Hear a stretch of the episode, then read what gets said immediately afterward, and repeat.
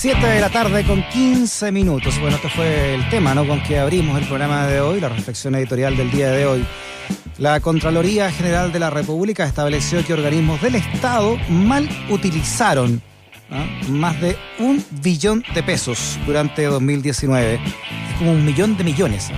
Eso es como un billón. Según se consigna en un informe de auditoría revelado hoy por Radio Bio Bio.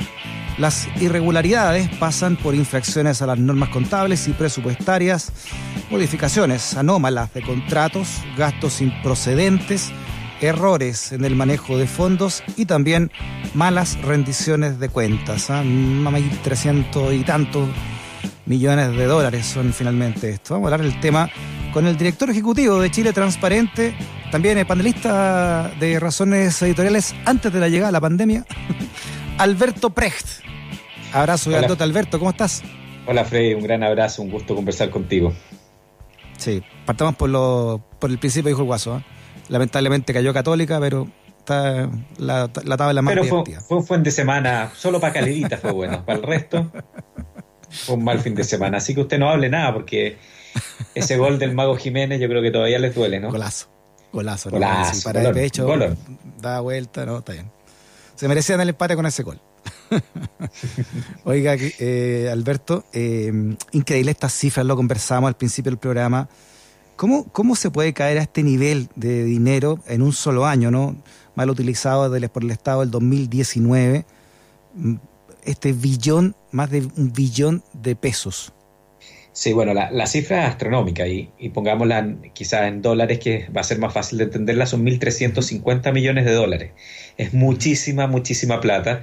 Y acá lo primero que hay que señalar es que en todos los años que eh, yo llevo trabajando en estos temas nunca había visto un informe tan eh, completo, detallado, pero además claro de entender, que muestra las ineficiencias que existen en el Estado en muchas áreas ineficiencias en algún caso, que tienen que ver, como bien tú decías en la introducción, con errores contables, cosas que se pueden subsanar, que más bien tienen que ver con desórdenes, pero otras que encubren negligencias y otras que ya directamente pueden encubrir algún tipo de, de delito, de malversación eh, o de ciertas prácticas que se apernan en nuestra, en nuestra, en nuestro estado, como por ejemplo el abuso del trato directo, eh, contratos que se asignan más bien a dedo, etcétera, y que finalmente nos llevan a que tengamos esta cifra realmente astronómica, que es imposible leerla eh, si no la reducimos a billones, eh, y que nos demuestra hoy día la Contraloría. Te quiero poner un solo ejemplo. Una subcomisaría cerca de Osorno, en la localidad de Rahue, 26, 29 millones de pesos y fracción pagó por agua potable. ¿Y por qué? Porque tenía una fuga. Y no fueron capaces de solucionar la fuga que tenía la comisaría, que quizás cuántos millones de pesos nos hubiera ahorrado. O sea, de eso estamos hablando. Y eso es mm. negligencia, eso es desidia, eh, y demuestra que necesitamos autoridades, necesitamos funcionarios públicos que aún más, y también ciudadanos, por supuesto, que aún más cuiden los recursos que son de todos, porque al final esta no es plata que, la pierde el presidente o la primera dama o un ministro, es plata que la estáis perdiendo tú, Freddy, que la estoy perdiendo yo, que la está perdiendo la persona que nos está escuchando en la casa. Claro, por eso no, es tan alto el, monto, Alberto, ¿no? como tú lo, resumes en dólares, 1.350 millones de dólares, que claro, obviamente que un porcentaje de esto no, no es robo, ¿no? como lo decíamos al principio, pero, pero sí hay un, tiene que haber un porcentaje importante de, corrupción detrás de todo esto, ¿no? Absolutamente, por eso hay que desagregar. Y estos informes de Contraloría tienen una gracia, que los eh, servicios pueden subsanar. Y debemos ver qué, qué es lo que pueden subsanar. ¿ah? Y, y, si ojalá se logre subsanar la gran mayoría y que digan que finalmente era un error eh, de planilla, que un número se pasó, que una cifra estuvo mal digitada. Todo eso puede ser, pero sí claramente lo que hemos ido descubriendo en los últimos años es que en Chile eh, hay mucha corrupción y en el Estado chileno hay mucha corrupción, corrupción algunas veces enquistada. Entonces nos llama la atención que eh, el Ministerio del Interior sea el que tenga más problemas en, esta, en este reporte de auditoría de la Contraloría y dentro del Ministerio del Interior Carabinero. ¿Y hace cuánto tiempo venimos denunciando tu mismo programa y no por el, solamente por el fraude de Carabinero, que Carabinero tiene desórdenes que son eh, impresentables y que evidentemente cuando existe desorden, alguien con la mano larga eh, tiene la puerta absolutamente abierta para poder cometer sus fechorías. Claro, tú recordabas este, este asunto del, del agua, ¿no? De, la fuga de agua, pero también la radio Bio Bio, en torno a Carabineros, dice dineros mal usados en el Plan Nacional de Drogas, anticipos de sueldos ilegales, asignaciones de casa fiscal sin documentación de respaldo, remuneraciones mal pagadas, pago en efectivo a los aspirantes de la Escuela de Carabineros, entre otros ítems una institución, Alberto, que ya eh, como que no es como un saco sin fondo, ¿no? No termina de, asombrarnos hasta dónde puede llegar este esta anomalía, por decirlo de una manera elegante. Bueno, y, es por eso que, que, varios hemos estado hace mucho tiempo pidiendo una reforma profunda a Carabineros, una reforma cosmética, eh, que estas, estas funciones que son más bien contables, administrativas, no tienen que estar en manos de eh, personal uniformado, tienen que estar en manos de personal externo que sea contratado específicamente para ese fin, que tenga la capacidad de desligarse de la cadena de mando para poder hacer bien su trabajo y que se le evalúe por eso y no se le evalúe por otro tipo de razones. Hoy día un, oficial que entra a intendencia lo que quiere evidentemente es seguir haciendo su, su carrera y como ocurrió en el célebre Paco Gate, obviamente le hacían el amén a eh, eh, oficiales de mayor rango que estaban mm. corrompidos. Y si eso sigue ocurriendo, evidentemente eh, vamos a seguir teniendo este tipo de problemas. Tú bien lo decías, tenemos, por ejemplo, malas, malos pagos de asignación de zonas, 73 millones de fracción, cheques que no, que no correspondan y que no corresponden, que son de cuentas corrientes que no están, no están fiscalizadas. Entonces, siguen existiendo estos problemas, ya es eh, uno ya no sabe qué, a qué apelar, porque aquí la verdad que la decisión es absolutamente política de que en estas áreas, ¿ah? en las Fuerzas Armadas, tiene que haber eh, un mayor control civil, pero además funcionarios de características civiles que no respondan a la jerarquía o, rango. En algunas fuerzas, en algunas ramas de las Fuerzas Armadas se está haciendo un esfuerzo eh, en que efectivamente se incorpore personal civil, pero en Carabineros claramente eh, esto ocurrió el año pasado y seguimos estando, estando al debe. Claro, claro el problema es con la mutual también que tienen ahí. Y, uno, y uno se, se olvida, pero cuando estalló todo este Paco Gate, también se descubrió ahí, Alberto, que había, no sé, más de 6.000 carabineros fantasmas, a los que no existían, digamos, pero igual había un ítem de sueldo y de otro tipo de asignaciones para esa gente que no existía, digamos.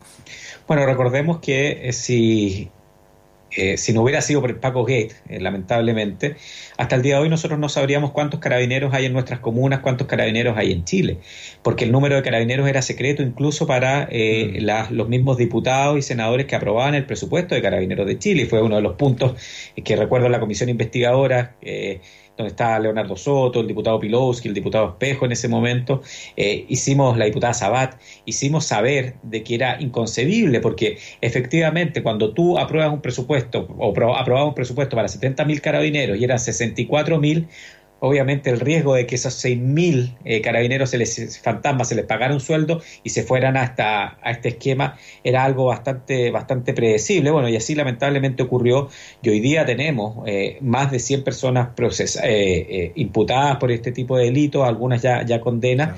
y de hecho, si uno ve las cifras del Ministerio Público, por lo menos hemos tenido una persecución penal exitosa en, en este caso.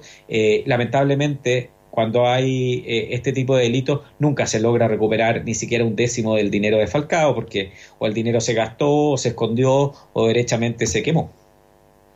Sí, claro, tú, recuerdas también, eh, me imagino lo que te, refieres al caso de la, de la ministra Radeford, que también tiene procesado a ex comandante en jefe del ejército, ¿no? Esto es una práctica de alguna forma eh, que se estaba arraigando hace, hace un tiempo en las Fuerzas Armadas. Absolutamente, y ahí eh, ya, ya vuelvo a insistir, llama, llama la atención, de porque eh, uno tiene que reconocer también los avances que se han hecho, eh, en, sobre todo en, en, en, materia de defensa, donde se hizo una agenda, una agenda bastante sólida, de mayores auditorías, de mayor control externo. Lamentablemente no se logró avanzar tanto en materias de denunciantes, ahora sí hay un proyecto de ley que está logrando avanzar en ello pero con carabineros pareciera que no pasara nada. Y eso es lo que, eh, lo que a uno le llama la atención, más cuando volvemos a tener cifras como esta. Vuelvo a insistir, hay que ser justo en esto. No todo es robo, no todo es corrupción, mucho puede ser desorden. De hecho, cuando después la Contraloría dice que cuánto ha recuperado, eh, hay acreditación de gastos por 32 mil millones. O sea, hay 32 mil millones ahora, o sea, en este informe que fueron, fue acreditado que el gasto efectivamente estuvo bien hecho. Pero tenemos 3 mil millones que eh, se recuperaron por, por juicios de cuenta, es decir, plata que estuvieron mal pagadas y que tuvieron que pagar los funcionarios, o reintegros de recursos por 3.700 millones. Entonces, eh, son platas muy importantes. Cuando estamos hablando de 3 mil millones de pesos, eh, quiero recordar que cuando fue la crisis del Sename, la crisis 1 del Sename, eh, el esfuerzo que hizo el Estado de Chile fueron 2 mil millones de pesos. O sea, de esa cantidad de plata estamos, estamos hablando, de dineros que son eh, súper necesarios en un país que hoy día se está endeudando. Entonces, también aquí uno llama a la, a la reflexión, Freddy, porque si el Estado fuera más eficiente, si el Estado tuviera mayor control, fuera más pro y más transparente, tendríamos la necesidad de eh, recurrir al endeudamiento, eh, haber tenido que recurrir al 10% de la AFP, eh, o efectivamente, si hubiéramos tenido un Estado que funcionara mucho mejor, este billón o gran parte de este billón de dólares lo hubiéramos tenido hoy día al servicio de los chilenos y las chilenas que están necesitando tanto apoyo.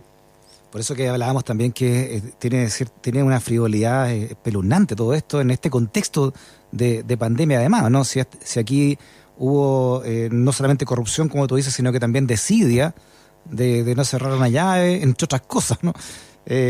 absolutamente, porque indignante todo, ¿no?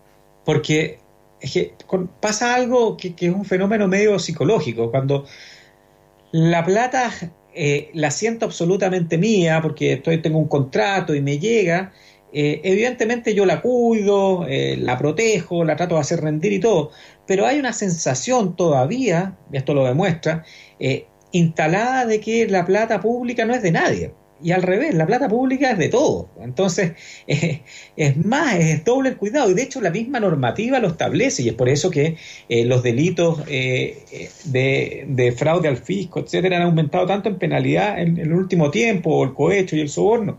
Porque hemos tomado la conciencia, o por lo menos el legislador ha tomado la conciencia de la importancia de estos delitos. A puros porrazos, por supuesto. Hemos tenido escándalos horribles en los últimos años. Pero esto ocurrió el año pasado. Entonces, algo ahí eh, no está funcionando bien, porque no es algo aislado, sino que algo general en el Estado, obviamente con eh, eh, entidades que están menos controladas que otras, pero, pero habla de una transversalidad. pensemos que aquí todavía no, no hay un, no, no, hemos sumado los municipios, por ejemplo, no hemos sumado a otro tipo de entidades y ahí esto podría ser aún, aún mayor. De hecho, Hoy día recién, hace antes de, tomar este llamado, estábamos haciendo una denuncia a la Contraloría por un alcalde que hoy día publica página entera en un diario de circulación nacional publicidad del mismo, porque hable alcalde de Los Pejos hace obras. ¿ah? Voy a decir con nombre y apellido, ya está denunciado el señor alcalde. Bueno, esas platas de todos los estamos hablando de, de las comunas más pobres de Santiago y gastando quizás cuántos millones de pesos en un diario de circulación nacional para hacerse publicidad. ¿El alcalde de Los Pejos cómo se llama, Cristian? Voy a, voy a chequearlo de inmediato. Lo vamos a googlear. Sí, no, no lo voy a googlear, lo tengo acá en eh, porque recién hicimos la, denuncia, pero habla de este de este eh, Miguel, Miguel, Miguel, Miguel, Miguel, aquí estoy buscando el nombre, pero bueno, el alcalde, el alcalde de Los Pejos eh, Miguel Bruna se llama. Miguel Bruna, sí. Tenía la, letra muy chiquitita acá en la pantalla. Ya estoy medio viejo. Pero claro, hicimos esa, esa denuncia porque habla de esa desidia. O sea, ¿qué necesidad hay de publicar, perdón si lo puedo decir con nombre y apellido, en La Cuarta, que es un diario que además el avisaje es caro, en una página entera, un public reportaje? ¿ah? Y eso habla del cero cuidado, menos la cero empatía, sobre todo en una comuna donde gran parte de las personas están pasando hambre hoy día. O sea, ni, siquiera es que estemos en un momento de bonanza económica, lo estemos pasando súper bien. Entonces, como tú dices, este informe de Contraloría viene a reafirmar eh, determinadas cosas y viene a mostrar la precariedad que tiene todavía nuestro Estado eh, y que requiere una, un cliché, pero urgente, que se llama modernización. Perfecto. El director ejecutivo de Chile Transparente, Alberto Precht. Alberto, un abrazo grandote, ¿a ¿ah? que estés bien. Un gran abrazo, Freddy, y que sigas teniendo mucho éxito en tu programa. Saludos a todos. Igual, y apenas termine la pandemia, seguimos con los paneles y los debates, Alberto. ¿eh? Un abrazo. Chao, chao. Chao, estés bien. Freddy puede ser una pesadilla gracias a sus razones editoriales. Usage 94.5, una radio que defiende sus razones editoriales.